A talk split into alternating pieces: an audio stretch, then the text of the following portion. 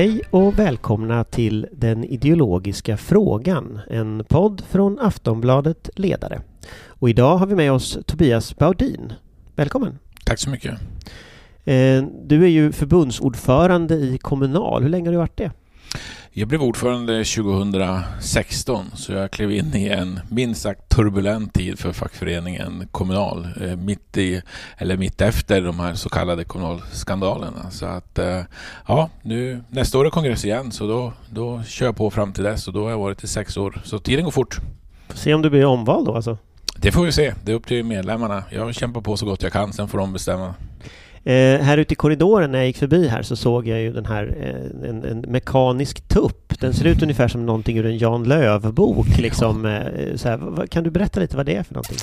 Ja, jag kan berätta hur länge som helst om det, men ni kan ju bara förstå, när jag klev in här 2016 så var det ju, Kommunal var ju ett extremt utsatt läge. Förtroende för allmänheten var ju botten, alltså. Människor bokstavligen skrek, de bara hörde Kommunal för alla de här skandalerna som då var. Och då var det den här smarta kommunikationsenheten som jag får erkänna som sa att vi vill göra någonting som skakar om, men då måste sluta prata om skandaler. Och då var det där förslaget att jag skulle använda mig utav den här robottuppen som det då var och åka runt på arbetsplatser med den. Och de sa att vi ska till och med göra reklamfilm, och då skulle du åka hiss och du gå på möte med den här robottuppen. Och jag trodde de hade fått hjärnsläpp allihop, så jag kastade ut dem från rummet. Men sen lyssnade jag mer, och det de sa det var att vi behöver göra det här för att man ska börja prata om någonting annat. Och bland annat så vet jag att Aftonbladet Ledare skrev ju ledarsidor om den här töntiga tuppen. Och så fick vi bjuda på varandra, och det var extremt pinsamt för mig, det erkänner jag nu. Men man började prata om något annat på ledarplats, man pratade om en töntig tupp. Och sen utifrån det så är ju då tuppen också en signal på ett uppvaknande. Vi fattar, vi måste förändra oss. Så det är en symbol på ett uppvaknande och en förändringsresa, och det egentligen börjar med den tuppen. Och nu sitter vi här idag, där vi glädjande nu att vi har inte vuxit så mycket sedan 1984, och vi har aldrig haft så högt, så att säga, omvärlden har aldrig tyckt så bra som Kommunal långt innan tuppen. Vi är på världen som vi aldrig sett innan. Så att i efterhand så vill jag säga, de var ganska smarta de där som kom på den där tuppen, men det var inte lätt kan jag säga, och det var extremt pinsamt, och det tycker jag fortfarande. Kommer du kunna ta upp tuppen igen, eller liksom har den förbrukat nu? Batterier för dåligt så att den står, men det står ju här utanför mitt rum, och det är väl lite halv på allvar, halv på skämt, att vara en påminnelse om nej, Kommunal ska aldrig behöva någon tunt i jäkla tupp, vi ska aldrig tillbaka till det läge som vi var. Och det hoppas jag verkligen att jag har gjort mycket för att vi inte ska vara så. Sett över regelverk, policy, vi har ju förändrat så mycket, och jag känner den här stoltheten över Kommunal idag, och jag kan verkligen stå och se medlemmarna i ögonen och berätta om allt det vi gör, allt vi fattar beslut om, och inte så att säga skämmas eller rygga tillbaka. Och vi använder ju ofta till exempel Aftonbladet som exempel, att om vi får fråga av Aftonbladet, kan vi stå för det här då? Och svaret ja, men då ska vi göra det. Svaret nej, kanske inte, då gör vi det inte. Så att det här är men det är ett dagligt arbete som pågår, men jag tycker vi har gjort fantastiskt mycket i vår förändringsresa som vi kallar det. Mm. Jag tänker på att idag är det 19 mars och för nästan exakt 1 år sedan, den 11 mars, så blev jag hemskickad av min arbetsgivare. Hela Aftonbladet nästan blev hemskickat, och jag sitter fortfarande hemma och jobbar. Samma dag, den 11 mars, så hade den första personen i Sverige avlidit av covid-19. Butikshyllorna var tomma, folk samlade toalettpapper, det civila försvaret mobiliserades. Den 12 mars, dagen efter, gick dina medlemmar till jobbet som vanligt. Så här 1 år senare, vad tänker du om det som har hänt, och vad tänker du om, så att säga, har regeringen skött sig? Men vad jag tänker, för att återkomma till regeringen, det är ju Coronakommissionen har ju redan gjort en del rapport kring äldreomsorgen, och deras slutsats var väl egentligen att man lämnade de som jobbar i äldreomsorgen åt sitt eget öde. Mm. De förklarar sig själva, och det tycker jag beskriver någonstans min känsla också. Så att det har mött på, det är framförallt väldigt mycket oro och mycket rädsla, och speciellt initialt och den här pandemin. Jag har ju själv haft telefonsamtal med medlemmar, för jag har haft en sån här coronalinje kommunal där man kan ringa direkt, och den har jag bemannat också. Pratade med en där tidigt som sa att min chef säger att de kommer inte berätta om det finns corona på äldreboendet, för då blir vi bara oroliga. Och jag vet inte, Tobias, om jag kan krama mina barn när jag kommer hem ikväll. Och klart, det där är så hjärtskärande. Så att oro, rädsla för sig själv, men också en rejäl ilska och jäklar anamma också. Jag tycker ändå vi har vi har ändå, tycker jag, lyckats stå på medlemmarnas sida. Vi har lagt 40 skyddsombudsstoppar på våren. Dels för munskydd i äldreomsorgen, men också fått stängt främre dörrarna på de här bussarna. Och vi har ju faktiskt lyckats få, jag tror vi lyckades få varenda framdörr stängd. Det har inte varit enkelt. Så att, ja, det har varit mycket rädsla, frustration, och framförallt har det ju varit så tydligt också att det verkligen handlar om klass och kön. Det har varit arbetarna och framförallt arbetarkvinnorna i äldreomsorgen som har lämnats till sitt eget öde.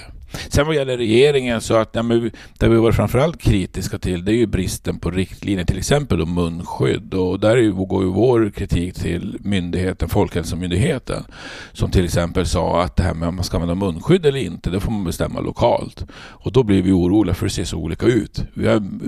Man har laborerat med kaffefilter och inkontinensskydd som munskydd, och alltså det är helt galet på vissa ställen, och vissa arbetsgivare har varit kanonbra och gjort allt de bara kan och lite till. Så där var ju kritiska. Men ni la ju också skyddsstopp som sen blev hävda. Mm. Ja, av Arbetsmiljöverket. Ja. Så att det, ni la ju dem. Men hur tänker du kring det? Att liksom myndighetsstrukturen sa nej till era skyddsåtgärder? Ja, det var en sån kamp. Alltså, jag sa det, jag tror mitt i den här munskyddshärvan och myndighetsskandalen som kallar det, då sa jag att till Johan Ingerskog, min autosekreterare, att det är stora drakar vi kämpar emot nu. För att vi hade ett fall på Serafen där ändå vi la det här stoppet. Där visste man att undersköterskan jobbade med bekräftat smittade, men arbetsgivarna sa ändå, ni behöver inte ha munskydd. Men då sa man, det finns ju munskydd. Jo, men då ska vi inte slösa. Använd inte munskydd. Då la vi ett skyddsstopp. Arbetsgivaren tyckte det gjorde fel, och då ringer man dit Arbetsmiljöverket. Då kom de och sa, den här då, inspektören sa att ja, men kommunal har rätt, man ska ha munskydd. Och vi kommer göra samma bedömningar på andra arbetsplatser. Då drog ju det här igång. Då kallade SKR Arbetsmiljöverket till möte, och så gick man ut med ett direktiv och sa att med pressmeddelande, vi kommer nog inte göra samma bedömning. Och det var ett möte som ni inte blev kallade till? Nej, vi var inte ens inbjudna till det, och det är ju vår kritik. Det är därför vi har anmält Arbetsmiljöverket. Det är en myndighet som vi ska luta oss mot när parterna tycker olika. Alltså när vi och SKR tycker olika, vi lägger stopp, SKR tycker det är fel, om man tar det som exempel, då kommer vi ringa Arbetsmiljöverket. Då kommer de ut, de blir nästan som en domstol då. Ja, men den här gången gjorde kommunal rätt. Nu har vi lagt skyddsombudsstopp, för det finns ju plexiglas som är bussarna, som är väldigt dåligt för busschaufförerna. Det blir reflektorer, och de är väldigt rädda på kvällarna, speciellt när det kanske är blött ute. De vet inte riktigt vart bilarna kommer från vilket håll. Då la vi stopp där, och kom Arbetsmiljöverket ut och sa, nej men nu har kommunal gjort fel. Man kan köra med de här plexiglasen. Någonstans, okej, vi får gilla läget. När vi då fick höra att Arbetsmiljöverket hade möte bara med SKR om just den här frågan, om vi inte ens lyssna på oss, vi fick inte ge våra argument, då har ju det förtroendet för den myndigheten är ju kraftigt förbrukat, och därför också JO-anmält Arbetsmiljöverket, och vi kan ju inte lita på att de är självständiga i framtiden. Så att det är ju ett exempel på det här. Och, men det är också regeringen som styr myndigheterna. Ja, så att, vad tycker du om så här regeringens agerande? De styr ju Folkhälsomyndigheten, de styr Arbetsmiljöverket, de styr Socialstyrelsen. Mm. Som i sin tur utfärdar riktlinjer, men det är ju trots allt regeringen som gör detta. Jag får ju mycket frågor, och det är inte minst om min norska kollega, jag varit med i Norge via digitalt deltagande såklart om det här. De tycker också det är konstigt, men Sverige har ju också en kultur att man styr via de här myndigheterna, och att regeringen inte är inne på det sättet. Så att svaret på den här frågan är väl egentligen att regeringen har haft strategi att verkligen luta sig mot myndigheterna, och vi har kritik på framförallt då kanske Folkhälsomyndigheten gäller munskydd och hur Arbetsmiljöverket agerat, så indirekt blir ju vår kritik också till regeringen där. Så, men i övrigt har inte vi så mycket synpunkter. Men där är ni inte så tydliga i det vad jag har hört och läst mig till. Är det inte Lena Hallengren ni borde kritisera? Ja, men vi får väl se vad som händer, till exempel med JO-anmälan nu också, om den blir så att säga, då måste ju regeringen kliva in. Kan de ha en myndighet som uppenbarligen har brustit, då får väl ta det vidare. Kan ledningen för Arbetsmiljöverket sitta kvar? Det får vi väl se, men vårt förtroende för Arbetsmiljöverket och dess generaldirektör är ju såklart, det är en understatement att säga att det är i botten. Om man tittar på arbetsplatserna, alltså hur har kommunal jobbat under den här tiden för att liksom det är ju ändå ett år nu, så det är ju väldigt lång tid. Alltså hur har ni jobbat för att säkerställa att det är en trygg miljö för anställda? Nej, men alltså det har ju varit skyddsombuden som man kanske inte reflekterar över, för vi har ju svårt att komma ut såklart på arbetsplatserna. Det har ju gjort att det har varit svårt för oss att vara ute och rekrytera medlemmar som vi brukar göra. Trots allt det har vi ökat väldigt mycket, vi har ökat mer sedan, jag tror 1984, så 36 år bästa året. Men vi har ju svårt att komma ut, och jag kan ju såklart inte gå ut och göra arbetsplatsbesök som jag gör annars i snitt en gång i veckan. Jag praktiserar en gång i månaden, kan jag inte heller göra. Men då det här fantastiska att vi har framförallt då skyddsombud men också arbetsplatsombud på arbetsplatserna. Så det är via dem vi har jobbat. Och gäller munskydd till exempel, det här med bussarna och förarplatsen för busschaufförer, så har vi då tagit fram riktlinjer, direktiv och försökt vara rådgivande till dem, och så har de bedrivit arbetet där. Så, och jag hoppas verkligen man förstår vilken nytta fackföreningsrörelsen och skyddsombuden gör. Och jag menar, det som har varit bra nu när vi har fått igenom munskydd, mer ordning och reda genom äldreomsorgen till exempel, det är ju också att vi har minskat smittspridningen såklart, och att man inte blir sjuk lika mycket, så vi kan ha haft en högre kvalitet. Som har varit bra för medlemmarna har också varit bra för välfärden. Så att nej, men det här, jag hoppas verkligen att det blir ett lyft för svensk fackföreningsrörelse och se vilken skillnad som facket faktiskt gör. LO har ju varit ute och krävt att människor i, jag tror de kallar det för kontaktyrken, alltså yrken där man faktiskt möter människor rent fysiskt, ska vaccineras innan andra grupper i samhället, efter att de här riskgrupperna är vaccinerade. Så att jag ska bli vaccinerad efter att kanske en person som, ja, en undersköterska eller så blir vaccinerad. Vad tänker du om liksom hur vaccineringen, nu har ju vaccineringen havererat för tillfället, men när vi sitter här och pratar, men om man liksom fortsätter att AstraZeneca, kanske man rullar ut det igen, att det kommer nya doser och så vidare. Hur tycker du man ska rulla ut det här i Sverige? Eftersom jag redan varit kritisk flera gånger till Folkhälsomyndigheten, så gäller deras strategi, deras riktlinjer kring vaccineringen. Där tycker vi att de har varit helt rätt ute. Nu har de ju så här lärt sig, för det var det brast. Man hade ju, i början på pandemin sprang ju alla bara prata sjukvården, och så sa vi glöm inte äldreomsorgen, och det gjorde man tyvärr. Och så blev det hög smittspridning, höga dödstal just i äldreomsorgen. De är äldre som man skulle slå en mur, en ring mot så. Men nu har man ju sagt att det är de äldre inom äldreomsorgen som är först, och sen är det de som jobbar med de äldre på äldreomsorgen. Det är helt rätt tycker vi. Och sen är det då sjukvården som ska följa därefter. Sen är det, vi har varit inne på samma på LO, som LO. Vi har sagt till exempel för att de som jobbar på sjukhusen och äldreomsorgen, och för att kunna ha skolan öppen, för att de ska ta sig till sina jobb, så måste ju till exempel bussarna rulla. Då kan ju busschaufförer vara ett sånt yrke som man ska prioritera. Så att det har vi sagt. Det är kanske bra om brandmännen inte ligger hemma i covid-19, utan när det brinner så finns det brandmän och så. Så att det har vi varit inne och funderat på vilka kontaktyrken, men vi vill också tänka vilka är samhällsnyttiga yrken, för det finns ju många andra. Men skolorna vill man ska öppna, det är bra att lärarna finns där, förskolan är bra att barnskötarna finns där. Så vi har ju mer varit inne kanske på samhällsnytta, men det är inte så konstigt, vi är ett välfärdsfackförbund, så vi kanske inte har tänkt så mycket på industrierna. Det är klart att de är viktiga, att de också fungerar, men jag tror LO är rätt. Sen får man väl bara vara lite försiktig så att det inte till slut är alla prioriterade, så kanske det är svårt, kanske det också blir för. Man måste bygga upp system då. Nej, men det är inte din tur nu. Vi har 238 yrken i kommunal. Man gör en prioritetslista på alla de 238. Det kanske också blir för mycket. Det är viktigare att få upp volymen och mängderna och så. Men det är klart att de som är ute i samhället är väl viktigare än vi tjänstemän som kan sitta bakom en dator hemma. Så när kommer ledarskribenter i den där listan? Det är väldigt långt. Ungefär lika långt ner som en förbundsordförande ska jag säga. Om man tittar framåt lite så ser vi ju att man har tänkt, nu vet jag inte om det här kommer att hålla, men man har tänkt att ha vaccinerat folk till sommaren. Om du tittar ur kommunals perspektiv, hur ska Sverige öppna upp på ett sätt som faktiskt inte liksom utsätter människor för risk och ändå får igång landet igen?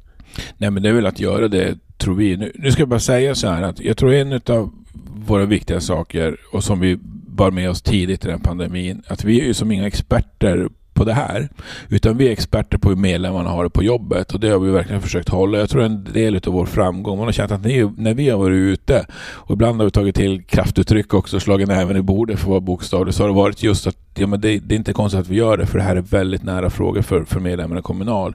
Men jag tror att det är såklart att det är viktigt att göra det på ett sådant sätt att man inte nu drar proppen ur, och att man också gör det successivt. Och vi ser ju, det är olika hur smittspridningen är just nu. Jag har haft min förbundsstyrelse inne idag. Man tror inte att vi bor i samma land när de beskriver deras verklighet i Skellefteå till exempel. Och inne nu, så, när jag kom hit så satt du framför datorn här. Ja, så inne betyder att ni har haft ett Zoom-möte. Exakt, ja, Teams-möte. Ja. Så att, det ser väldigt olika ut, att man tar det där pö om pö utifrån läge och så, men allt bygger ju såklart på det här, att den här vaccineringen kommer igång ordentligt. Så att, men ja, funderar vi hur man fortsätter prioritera. Men jag lider också med alla, men klart jag har ju också en en mamma och en pappa som har varit isolerade och sitter bara och väntar på den där vaccinen och sånt där. Så att jag tänker såklart på medlemmar, men jag tänker också mycket, inte minst på alla äldre i vårt land som är riskgrupper som verkligen behöver få komma ut och fånga livet igen. Mm. Du kommer ju från Norrbotten och är uppväxt i Luleå. Yes. Och Norrbotten har ju ibland beskrivits som en enpartistat, mer eller mindre socialdemokratisk. Jag har själv rundvisat där av Niklas Nordström som då var ordförande i SSU, och så gick vi på Planja Basket och då ropade den här spiken ut att kan ungdomsförbundets ordförande komma ut på planen och säga hej, och det var då ungdomsförbundet i bestämd form i Luleå. Jag tyckte det var något märkligt. Jag är från Göteborg. Men fråga, jag trivs där. Ja, jag förstår det. Men nu har du kommit från liksom röda Norrbotten hit till Stockholm, som är kanske inte en moderat enpartistat, men i alla fall väldigt, väldigt mycket blåare. Mm. Vad tänker du om skillnaderna mellan hur folk liksom förhåller sig till politik och välfärd på de här olika ställena? Hur stor skillnad är det? Ja, vilken bra fråga. Nej, men det är klart att det är lite annorlunda, men nu är det Luleå, Norrbotten. Sen jag flyttade och nu styr borgarna i regionen och ser man hur rikt.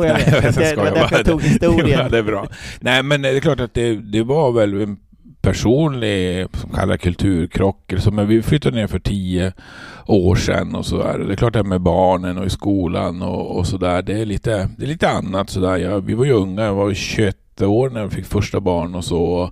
Min första reflektion på klassmötet det var varför har de med sina morföräldrar alltid? Men jag innefattar att det var ju inte det var ju föräldrarna. Så jag kommer från arbetargrabb från Hertsön i Luleå, ett arbetarområde. Det är inget konstigt, vi är jämnåriga alla föräldrar där. Så bara sådana där saker, rent personliga förändringar. Sen var det väl sådär i Luleå, det är ju SSA, BIF, Metall, kommunal, partiet som du säger. Är man facklig i Luleå då är du hjälte. Alltså någonstans du står verkligen på folkets sida och sådär. När man stod ute på stan och bjöd på kaffe under LO-tältet och så, det kände man verkligen. Det var kanske inte samma känsla så här i Stockholm att man går runt och tänker att de är fackliga, de är hjältar. Så finns det är en helt annan som mentalitet där.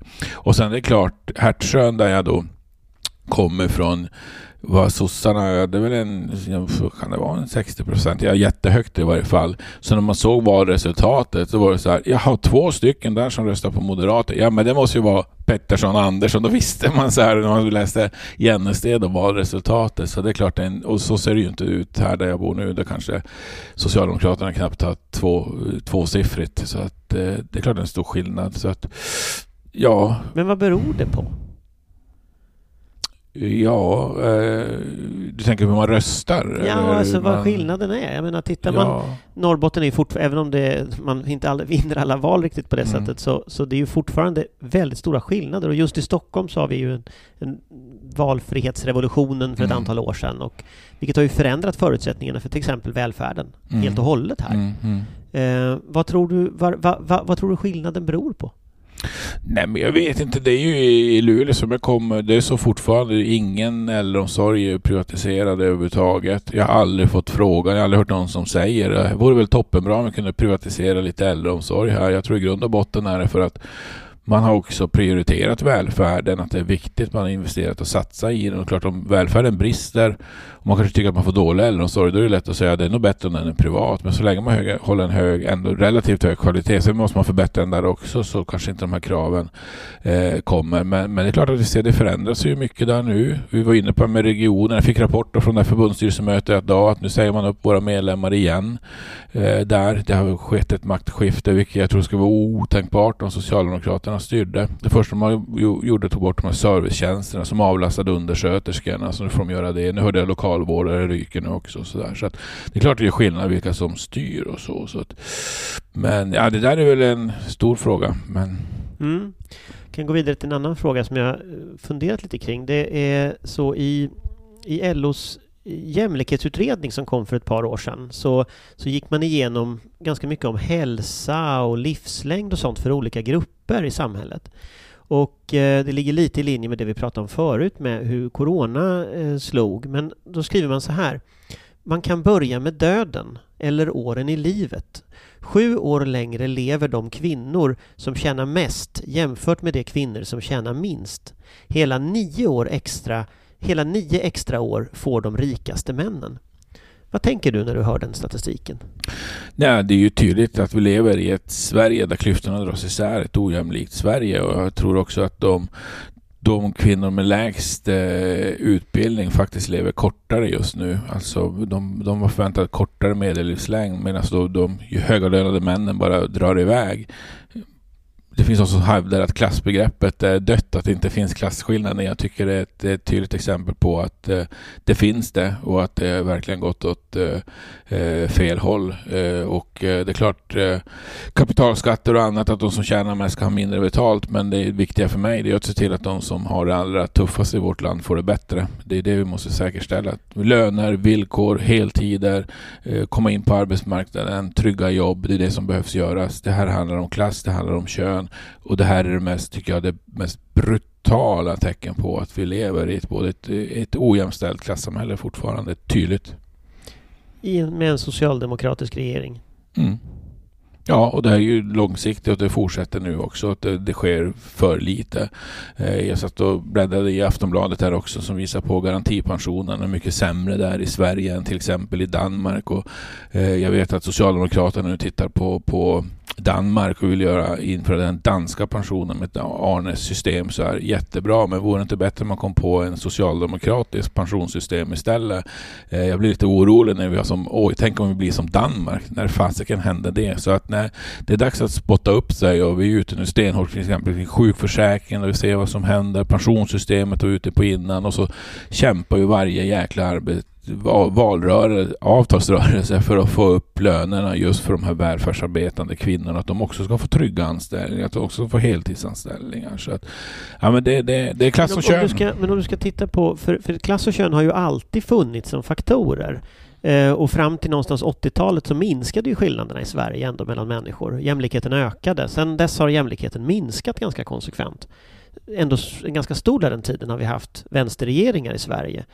Alltså, vad tänker du man kan göra framåt för att, så att säga, förändra detta? För utvecklingen går ju helt uppenbart åt fel håll. Nej, men det gäller ju att det är politisk vilja och handlingskraft, är det som behövs, och att se till att de som har det tuffast får det bättre, och då krävs tydliga ordentliga reformer, att inte gömma sig. Och vilka reformer tänker du på? Till exempel kring löner, kring villkor, kring anställningstrygghet. Trygghetssystemen måste uppvärderas. Vi har en sjukförsäkring, vi har garantipensionssystem som inte fungerar. Det finns hur mycket som helst att göra, och jag tror också efter den här tiden, argumentet att det inte skulle finnas pengar är ju befängt. Jag menar, man bara avskaffat värnskatten och tagit bort fastighetsskatten, så pengar är ju då inte ett problem. Frågan om vad man vill göra. Men om man tittar på en sån sak, så kopplingen mellan ekonomi och hälsa är ju väldigt stark. Mm. Och tittar man nu under corona, så har det ju funnits nästan hur mycket pengar som helst för att stödja företag som hamnar i kris. Mm. Men när man ska stödja vanliga människor, så är det alltid tidsbegränsat, och det är väldigt hårt reglerat och mycket debatt. Mm. Karensdagen ska återinföras. Alltså det är många sådana saker som kommer upp. Hur förändrar man det?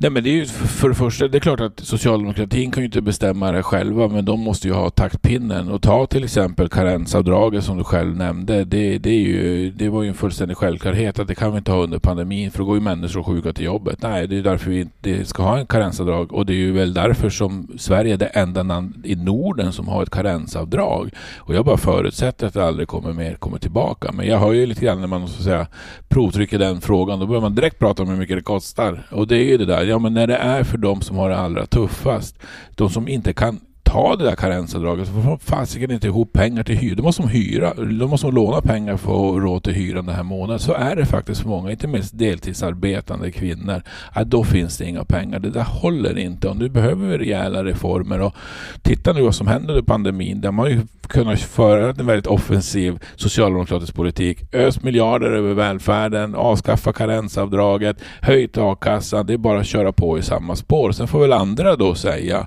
att det där vill inte. Men socialdemokratin måste ha taktpinnen, så att det är därför vi kör stenhårt nu, till exempel kring sjukförsäkringen och urusel sjukförsäkringen. Det var en snygg övergång till nästa fråga som jag tänkte ställa, nämligen Uppdrag granskning. Därför att Uppdrag granskning i veckan började ju granska just det som har hänt med sjukförsäkringen, och de börjar egentligen med de här besluten om att begränsa antal dagar, eller målet om att begränsa antal dagar. Men det går ju en debatt som går tillbaka mycket längre till Reinfeldts arbetslinje och så vidare. Men vi får möta då 51-åriga Marie-Louise Järlesand som jobbade som köksbiträde i Karlskoga kommun och blev sjuk 2013. Och läkarna säger att hon är för sjuk för att arbeta. Arbetsförmedlingen säger att hon är för sjuk för att arbeta. Och Försäkringskassan tycker att hon ska ta ett normalt förekommande arbete. Ett normalt förekommande arbete är alltså inte ett arbete som finns, utan det är en teknisk term som man använder här. Hur hamnar vi här? Långsiktigt som du sa, och precis med Reinfeldt också, och det man gjorde där med kastade ut cancersjuka. Men 2015 då var jag ute tillsammans med Kjell Rautio på LO, jag var ju på LO då och protesterade just mot regeringens mål om att få ner 9 dagar sjuktalen, just för att det där är livsfarlig väg, för ytterst sitter en handläggare, och det är det vi ser nu, som har ett övergripande mål. Man ska ner till 9 dagar, och så har man en chef, och det visar också Uppdrag granskning på. Allt ska göras för att få ner till 9 dagar, och det är klart att då är det ju en risk att du bedömer hårdare än vad gällande lagstiftning är. Så det där var fel, menar vi. Så det behövs ett annat sätt att styra Försäkringskassan. Men sen behövs det också lagförändringar. Och det här med de här, jag kallar det för hittepåjobben. Det är ju jobb som inte finns. De kan ju inte visa... Det är visa... den här termen normalt förekommande arbete. Ja, precis. De vet ju inte själv. Då måste Försäkringskassan, då måste de peka och säga, vad är det då för jobb man kan göra? Om du har jobbat 42 år som undersköterska, du är 63 år, du är utsliten i nacke och axlar och säger kan göra något annat jobb. Vad är det för jobb då? För det kan de inte ens säga, och det är därför jag menar att det hittar på jobb. Så att det behövs göras väldigt mycket, och vi ska inte ha de här stupstockarna som jag kallar det. Alltså problemet med sjukförsäkringen idag är att man styr med piska och bestraffningar. Man ska styra med rehabilitering. Alltså hur kommer man tillbaka? Så istället ska det vara stödjande punkter. Vad ska vi göra för dig för att du kommer tillbaka till ditt jobb? Och det är ju någonting galet. Det till exempel undersköterskor eller bussförare eller barnskötare kastas ut i arbetslöshet. Det var så en enorm kompetensförsörjningsbrist. De ska ju tillbaka och jobba. Man ska se dem som Zlatan. Men vi behöver ju dig. Vi har ju för få undersköterskor. Du ska tillbaka och jobba. Vad ska vi då göra för att få tillbaka dig? Så att men de där ska bort, stödjande punkter. De här stupstockarna bort. Arbete. Och normalt förekommande arbete. Där måste man, hittepåjobben måste bort också. Det är de två stora förändringar som jag tror behövs nu kortsiktigt. En annan hittepågrej i Försäkringskassan, det är ju att du mäter ju människor som ett blankt papper. Alla människor är ju lika i någon mening. Om du är 43-åring från Norrbotten eller 63-åring från Skåne som har ett försörjningsansvar för en partner, eller om du är 22 så mäts du mot en hel arbetsmarknad. Det här individbegreppet som Försäkringskassan jobbar med har ju fått väldigt mycket kritik för att man inte tar hänsyn till personers egna så att säga, egenskaper och så. Vad kan man göra åt det?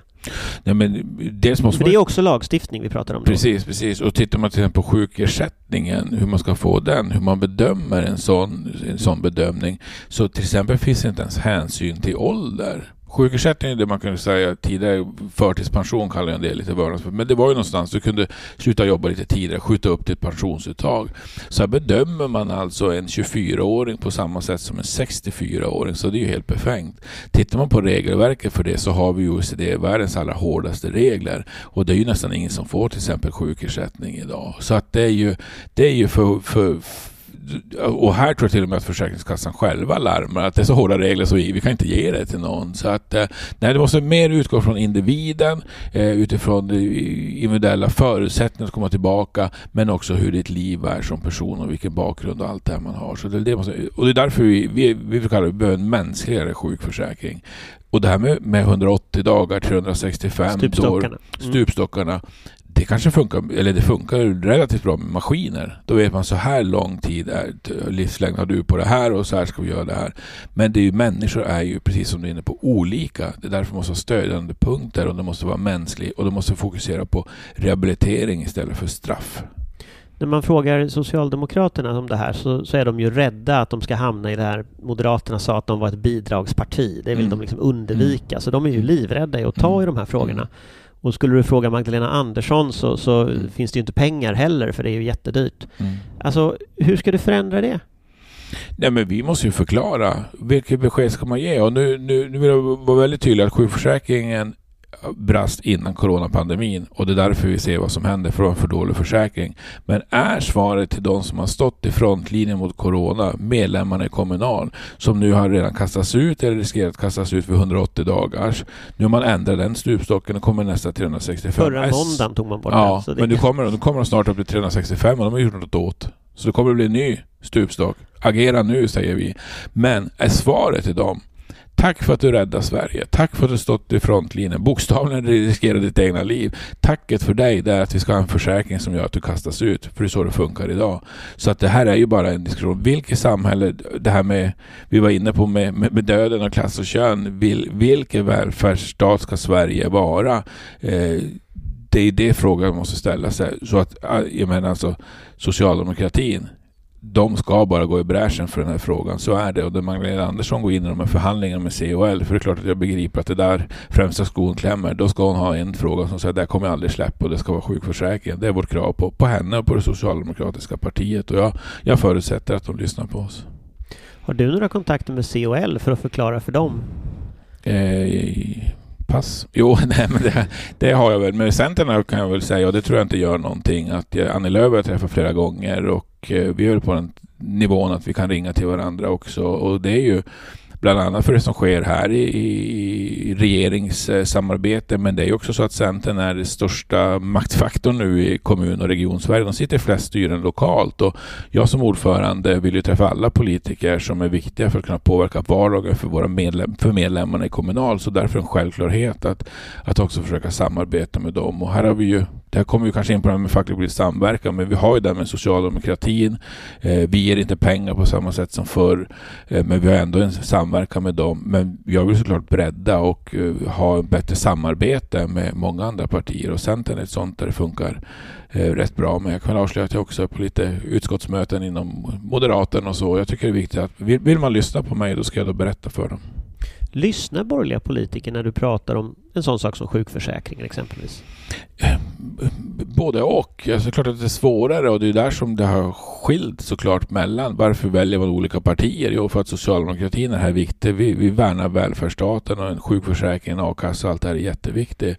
Det är väl på olika sätt. Det jag säger, nu verkar ju alla prata om 180 dagar, alla pratar om äldreomsorgen, och det är väl bra. Så att vi ser väl ett momentum nu att kunna flytta fram positionerna i våra frågor. Men ärligt så tycker jag att vi i kommunal, och jag pratar för mig i kommunal, så har vi varit dåliga på att samarbeta med andra politiska partier, och det måste vi göra. Jag tycker generellt det funkar rätt bra. Mm. Om vi går över lite till det partipolitiska, så den stora frågan som har varit under den här mandatperioden har ju varit LAS. Och där har ju då dels den här Toijer-utredningen kommit fram till ganska stora förändringar, och sen har parterna själva minus LO, men plus kommunal och Metall kommit då fram till den här överenskommelsen. Så här i efterhand när du tittar på processen, finns det någonting ni kunde gjort annorlunda? Oh ja. Nej, men det första, det var ju det, och det får vi också såklart, jag ska inte skylla på andra, men vi hade ju ett enormt debacle inom LO där vi lämnade de förhandlingarna. Det var framförallt det vi menade på, att LO-ledningen då, eller de som förhandlade, skötte inte på ett bra sätt. Vi fick inte insyn, vi fick inte veta vad som hände, var vår bild, och det ledde ju till att jag la förslag på att kommunal skulle sitta vid förhandlingsbordet, och det gick ju inte, och det kan jag förståelse för. Då lämnade vi de här förhandlingarna. Och sen hade vi en nystart efter kongressen, och har gjort upp med mycket, och nu har vi en bra relation med LO-ledningen och så, och det gick vi in i de här med hull och hår, de här förhandlingarna, hade starka krav på allmän visstid och hyvling och så, och då misslyckades LO, men vi fick möjlighet att komma till förhandlingsbordet, och då lyckades göra, tycker vi, en så pass bra överenskommelse så att definitivt är till fördel för medlemmarna i kommunal. Mer trygghet, bättre omställning och bättre kompetensutveckling i de jobb som man har idag. Men absolut kunde göra annorlunda, och vi har bråkat ganska öppet i LO. Det är ju inte bra. Det var en lite ledande fråga med tanke på att LO har splittrat sig 1000 bitar mer eller mindre här i offentligheten. Det var till och med så att LO sa nej till den här överenskommelsen. Ja, sen sa ni och Metall ja. Ja, men det var ju så här att LO förhandlade de här frågan och så kom de tillbaka. Och vår viktigaste fråga var ju allmän visstid och hyvling. Och så kommer de tillbaka och så får vi ett resultat där hyvling, till exempel, man kan sänka sysselsättningsgraden från den ena dagen till den andra. Det kunde man fortsätta att göra från ena dagen till den andra. Men man skulle turordna. Det är ett sånt där olika ord som jag inte är säker på att alla är med. Men om du tänker att du har ett visst antal timmar per dag och så får du färre timmar. Ja, att man hyvlar, man sparkar inte folk, man drar ner på antal timmar. Drar ner på sysselsättning. Där med lönen alltså. Det kan du göra på en trotjärn och bara peka på någon. Imorgon, Anders, och då får du jobba 100% nu. Det blir 75 imorgon, bara så du vet. Och då får du 75% lön såklart också. Då, vad gör du då? Och det fick man ju till då att man skulle turordna, alltså som man säger upp dem på vanligt sätt med de med samma arbetsuppgifter, men det fanns ingen omställningstid att du kan fortfarande peka på dem med kortaste anställningstid. Imorgon skänker ju din tid, och nu fick vi till också omställningstid. Till exempel, vi fick förbättringar vad gäller med visstid. Ett halvår mindre kan man hålla på med visstidsanställningar, och man kan inte hålla på att hoppa mellan vikariat och visstid och så. Så att när det kom fanns det inte med. Alla LO-förbund i LO-styrelsen sa nej till överenskommelsen, var för dåliga. Då lämnar vi den. Sen, det som hände efter det, när Stefan Löfven som statsminister och arbetsmarknadsministern ändå visste att ett enigt LO sa nej, så sa de ändå, vi går ändå vidare med den här överenskommelsen, och så lämnar den här Toijer-utredningen. Då förändras ju spelplanen för oss, och då sa vi ska göra allt vi kan för att påverka. Och då tänkte jag mest påverka politiskt, men så fick vi förfrågningar från arbetsgivaren, sätta oss ner och förhandla vid ett par tillfällen. Vi tog den möjligheten. Vi gjorde överenskommelsen betydligt bättre, anser vi. För så är det. Och då kunde vi hoppa på den här överenskommelsen. Så nu sitter IF Metall och kommunal med vid bordet tillsammans med PTK som en annan centralorganisation och Svenskt Näringsliv nu, och säkerställer att vår överenskommelse blir lagstiftning, för du bygger på det. Priset blev ju dock att andra förbund i LO skickade ut pressmeddelanden med väldigt hårt språkbruk, och ni informerade inte LO-styrelsen innan ni satt i de här, eller gjorde den här uppgörelsen. Vilket man väl ska göra, om jag har förstått stadgarna rätt. Man ska göra det inom skälig tid, och vi gjorde det på morgonen, och så hade vi skrivit på sen klockan 11, jag tror att det möte 7.30 tror jag var. Så att, nej, det är väl inte skälig tid sådär, så det håller jag verkligen med. Och samtidigt är det ju, tror alla som förhandlar förstår läckrisken, och vi förstod att vissa förbund i alla fall skulle bli väldigt upprörda över det här, och det är klart att det blir en upprörd om man får information om kanske några dagar innan. Det är klart att det inte skulle läcka då. Jag tror att de ändå som funderar på förstår nog att det är så. Sen får man fundera på hur stadgarna är utformade och hur lång tid ska man ha gjort det här. Men så var det. Men om ni är oroliga för läckor från LO-styrelsen, det säger väl ändå en del om liksom statusen i samarbetet? Nej, men så är det. Klart, grunden är att vi inte litar på varandra och så. Vi såg också att det läckte efter det där, men samtidigt som jag vill ändå påtala, det är inte heller konstigt. Det här är stora, viktiga frågor. Jag förstod att andra skulle bli förbaskade, och det är klart att man vill ut och berätta det så fort det bara går, och det är väl därför också. Men det blev inte färdigt, kan jag säga, för torsdag eftermiddag kring 4, och sen träffade vi LO-ledningen torsdag kväll, och sen sa vi att vi vill träffa styrelsen och kalla dem ihop någon dagen efter. Så att, men vi skulle ha gjort det innan. Det är ingenting att snacka om, men det är ju högt tonläge. Men ja, så här är det. Vårt största problem är visstidsanställningar. 30% i äldreomsorgen, 40% i skolan av våra medlemmar har visstidsanställningar. Nu blir det en halvering och en snabbare beräkningsmodell. Man får räkna alltid om man har fler än 2 anställningar i en månad, och man kan inte missbruka längre som arbetsgivare. För första gången så ändrar lagen om anställningsskydd till fördel för, apropå klass och kön, arbetarkvinnor i välfärden. Man hade också kunnat säga, vi förstår att kommunal gör det här, för de är ett jätteproblem. Det är 80% kvinnor i det förbundet. Vi kan också förstå dem.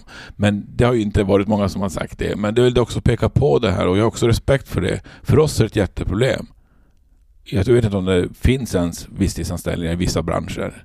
Så att du förstår att det inte är något problem för dem. Men för oss är det ett jätteproblem. Och sen får vi omställningsmöjligheter, kompetensutveckling, vilket till exempel visstidsanställda personassistenter aldrig har fått, men nu får de det. Så det här är bra för medlemmarna i kommunal. Det står jag för. Hur tänker du att du ska pussla ihop alla efteråt? Nej, men vi får väl fortsätta jobba framåt. Vi vill jobba, nu sitter vi med vid bordet, och vill bara säga att det är något tur att det sitter med några LO-förbund, för annars hade det ju varit bara tjänstemannaförbunden, PTK då, och de tänker på sina medlemmar såklart, och de har en arbetsmarknad. Vi var inne på jämförelsen Luleå-Stockholm. Det är klart att det är mer arbetare i Luleå, mer tjänstemän i Stockholm, och det är klart att arbetsmarknaden för tjänstemän är helt annorlunda. Nu finns vi där och säger så här funkar det för arbetaryrken och så det är bra att vi finns med där. Vi vill jobba öppet öppet, transparent, berätta så mycket vi kan. Kanske fler hoppar på sen, vi får väl se. Men sen är det väl, vi kan ju inte... Vill man inte att det ska bli kompisar igen, då kommer vi inte bli det. Så det är ett givande och tagande. Men vi har ju inget mål. Vad ska vi ha för mål att bli ovänner med de andra eller förbunden? Det är ju ingenting man gör lättvinnigt och det är inget roligt. Men det är så att ibland måste man sätta medlemmarna först. Och det gör vi nu i kommunal. Och därför därför var det bråkigt. Och det kommer bli bråkigt om man också står i vägen. För det är dags nu. Arbetarkvinnor ska få basken och få det bättre. Det kommer vi fortsätta driva. Mm. Om vi går vidare lite politiskt så kommunal har ju haft en ganska skakig relation till S genom åren så här. Man har diskuterat relationen på ganska många plan, både lokalt och centralt. Det senaste har väl varit att kommunal har distanserat sig lite från att ge pengar till Socialdemokraterna. Hur är relationen idag skulle du säga? Nej, men den är bra tycker jag. Å ena sidan, vi ger inte pengar till S. Vi behåller dem själva. Det tycker jag är rätt och rimligt. Fortfarande så röstar 50% på Socialdemokratin. Det tycker jag är jämförelsevis högt. Men det är 50% som gör så på ett annat parti. Men ska då varje de medlemmarna ge pengar till ett visst parti? Nej, men jag tycker att det spelar ut sin roll. Det är inte modernt helt sagt. Så vi behåller pengarna själva. Samtidigt så har vi en stark facklig samverkan. Vi jobbar mycket med utbildningar för att få in fler i Socialdemokratiska partiet. Vi träffar också partiledningen väldigt återkommande.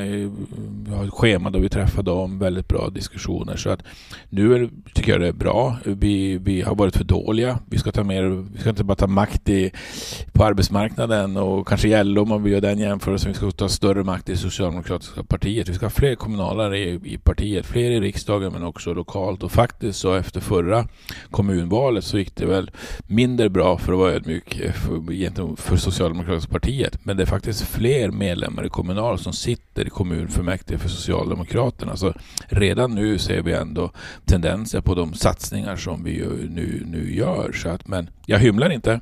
Vi har samverkan med Socialdemokraterna för att de ska föra en politik som gynnar medlemmarna. Och ett sätt att få en politik är att vi också tar större makt i det partiet. Så vi flyttar fram positionerna. Hur tänker du? Det finns ju en sån här traditionell konflikt på lokal nivå. Mm. Jag har själv varit lokalpolitiker under många år förut och där är det väldigt tydligt så att det är kommunalare som sitter å ena sidan kanske i en nämnd, till och med som ordförande i en nämnd, men där de ju också är arbetsgivare för sina egna medlemmar. Hur hanterar ni det? Nej, men vi har haft mycket sån diskussioner och det brukar kallas hos oss för dubbla stolar.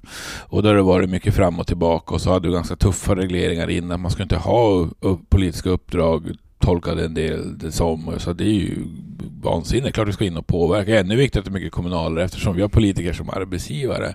Men sen när jag sagt det, att det är klart att det är dumt att sätta sig till exempel i socialnämnden om du själv jobbar i socialnämnden eller förhandlar i den socialnämnden. Det finns en massa andra politiska uppdrag som du ska ha. Så att vi har inte så mycket medskick nu utan jag tror någonstans människor är kloka och kan tänka själv och sådär och fundera lite grann på det. Och är du kanske ordförande i en kommun sektion, ja, men då kan du väl engagera dig kanske i en region eller något annat bolag eller kyrkan till exempel, kyrkovalar till hösten, så att man funderar lite grann på det där och sen är det individuellt. Jag har ju själv valt, jag kanske inte hade blivit vald, men jag har fått frågan i alla fall hur jag ser på att sitta kanske i Socialdemokratins partistyrelse och så. Jag har valt personligen att inte göra det för att jag vill att man ska känna att nej, men här låter det ingen snack, jag är 100% för medlemmarna. Så att, och jag har ju inte haft något... Men där har ju flera andra förbund haft motsatt strategi, till och med in i verkställande utskottet och LOs ordförande sitter i verkställande utskottet som är den högsta nivån i Socialdemokraternas beslutshierarki så att säga. Ja. Varför tror ni har gjort så olika beslut? Om du tar Nio Byggnads till exempel. Byggnads sitter i partistyrelsen. Nej,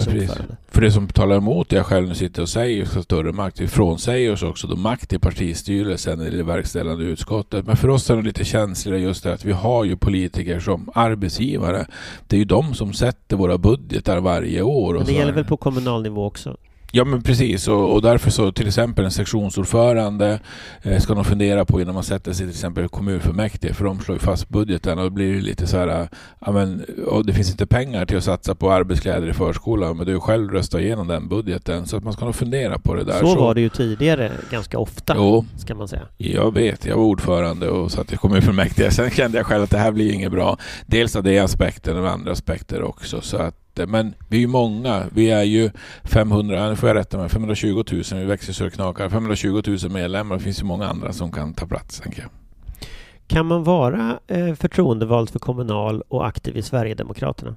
Nej, det kan man inte vara, just för att det går så helt stick i stäv med... Varför inte? Nej, men det är ju...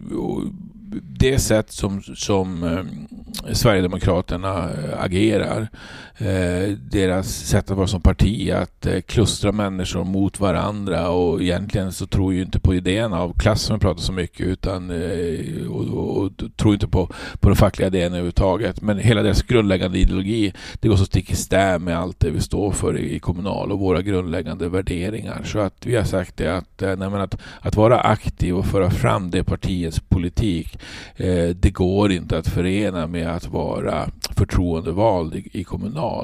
Däremot så är det ett annat då, att vi utesluter ju inte som medlemmar, för då krävs det så mycket mer. Då är det ju tydligare utifrån vad man säger och vad man gör, men du kan inte göra vad som helst som medlem heller. Du kan inte uttrycka det som du vill, du kan inte agera som du vill, då kan vi utesluta dem som medlemmar också. Gäller det några andra partier än Sverigedemokraterna? Nej, inte den här automatiken att inte bara förtroendeval, men som medlem kan det såklart, det gäller ju alla så.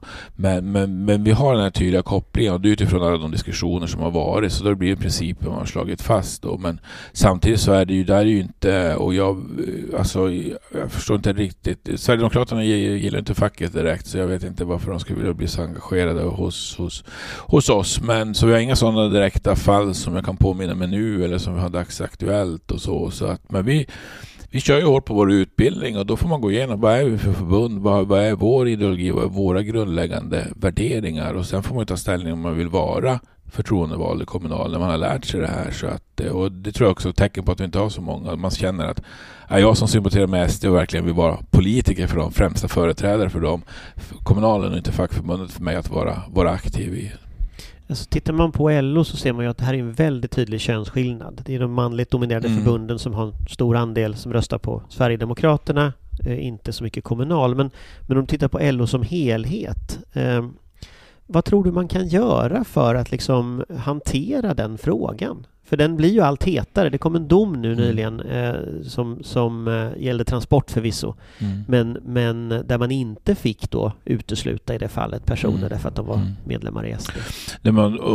Det här man ska få stödet för SD och man ska ta sig in i facken och sånt där. Det är ju såklart en väldigt stor komplex fråga. Om man tittar på förra valrörelsen, så att vi bekymrades inte över så många andra partier, men vi gjorde faktiskt speciella rapporter kring Sverigedemokraterna, för de hade ju föreslagit en ganska kraftig sänkning av statsbudgeten, så vi hjälpte deras politik på traven, och så gjorde vi räknesnurror som man skulle kunna räkna ut då, om deras politik hade genomförts, så mycket färre undersköterskor det skulle bli då i Luleå eller Gävle eller sådär, och de pekade ju ut, de sa ju ungefär så här, sa han på 1 maj och Jimmie Åkesson, att vi har vunnit LO-männen, vi ska vinna LO-kvinnorna nu, och de hade ju våra medlemmar som mål att vinna, men de fick ju inte ens 2-siffrigt när vi gjort våra egna undersökningar. Men om jag har förstått deras, de hade ju som valmanifest där vi väljer välfärd, ja, tror jag det hette. Precis. Men det är väl också deras strategi framöver? Jo, det är det. Det är det. Men jag tror att medlemmarna kommunala, det är så himla kloka människor, och Sverigedemokraterna sa bland annat att ingen i äldreomsorgen ska behöva jobba kväll eller natt, man ska inte behöva jobba helger, det där är ju pajaspolitik, och det fattar ju alla som jobbar i äldreomsorgen. Någon måste jobba kvällar, någon måste jobba helger, och de där löftena som inte saknar grund, och det är väl det som är, de har ju ingen välfärdspolitik som går hem, men jag tror att de kommer fortsätta att driva på i den vägen, så det är klart att, och jag menar för mig, medlemmarna röstar på det de vill, men jag tror som fackförening också är det ju jätteviktigt att vi tänker på att jag vill ju verkligen inte, är det någonting de lyckas väl med om man ska krädda SD, det är ju att trots att Jimmie Åkesson har väl aldrig haft ett riktigt jobb, och jag vet, han är ju en riktig politikerbroiler, så ja, men han står på folkets sida, han är som oss och där. Vadå? Han har ju aldrig varit ute och knega hela sitt liv, han är en riktig politiker pump.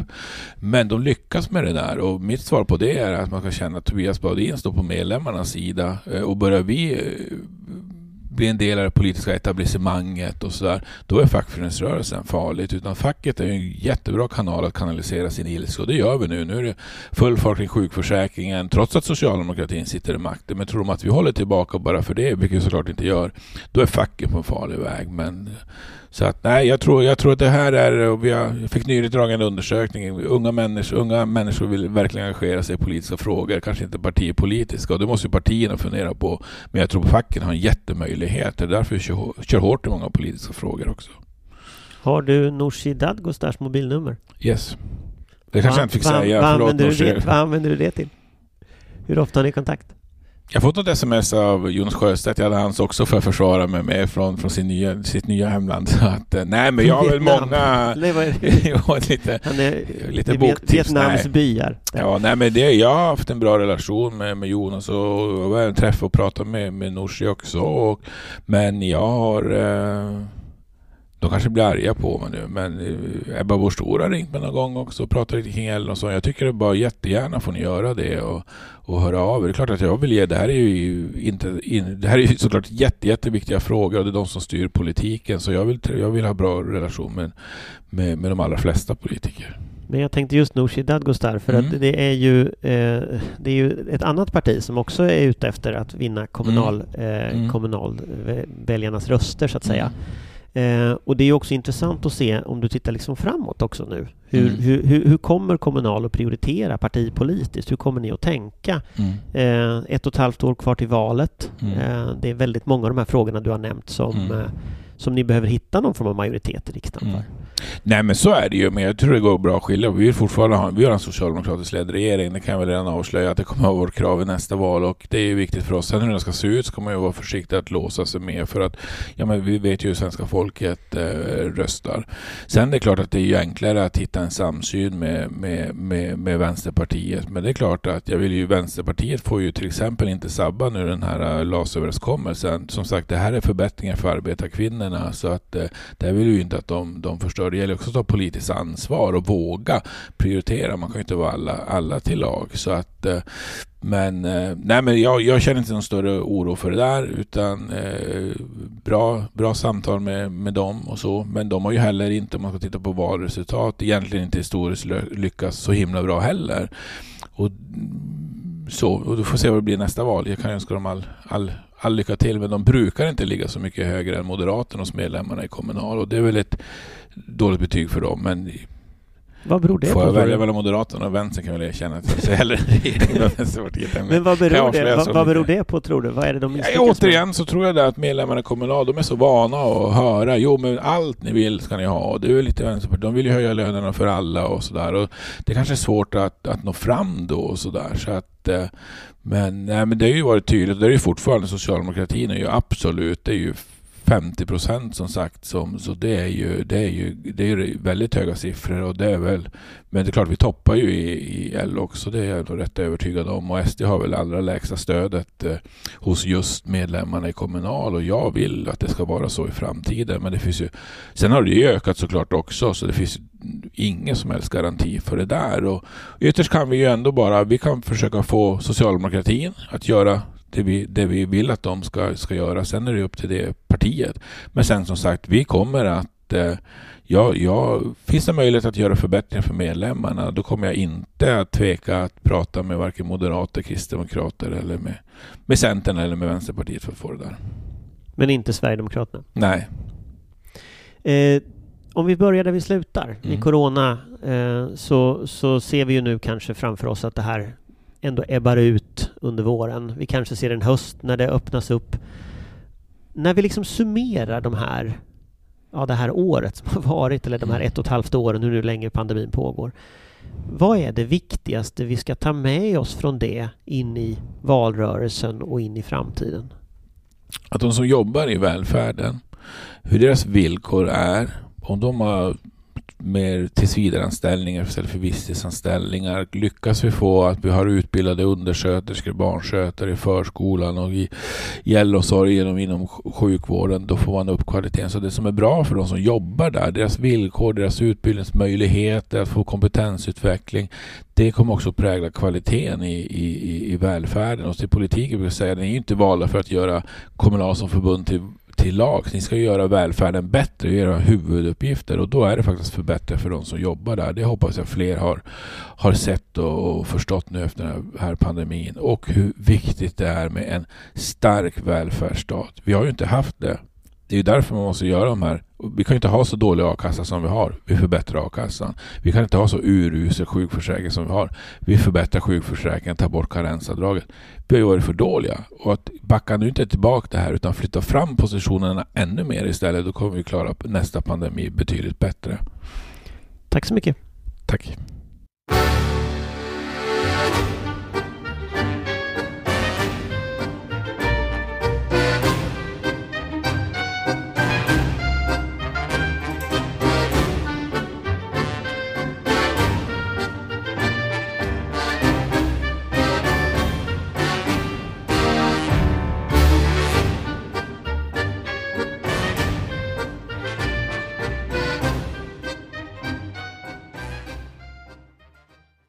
Du har lyssnat på en podcast från Aftonbladet.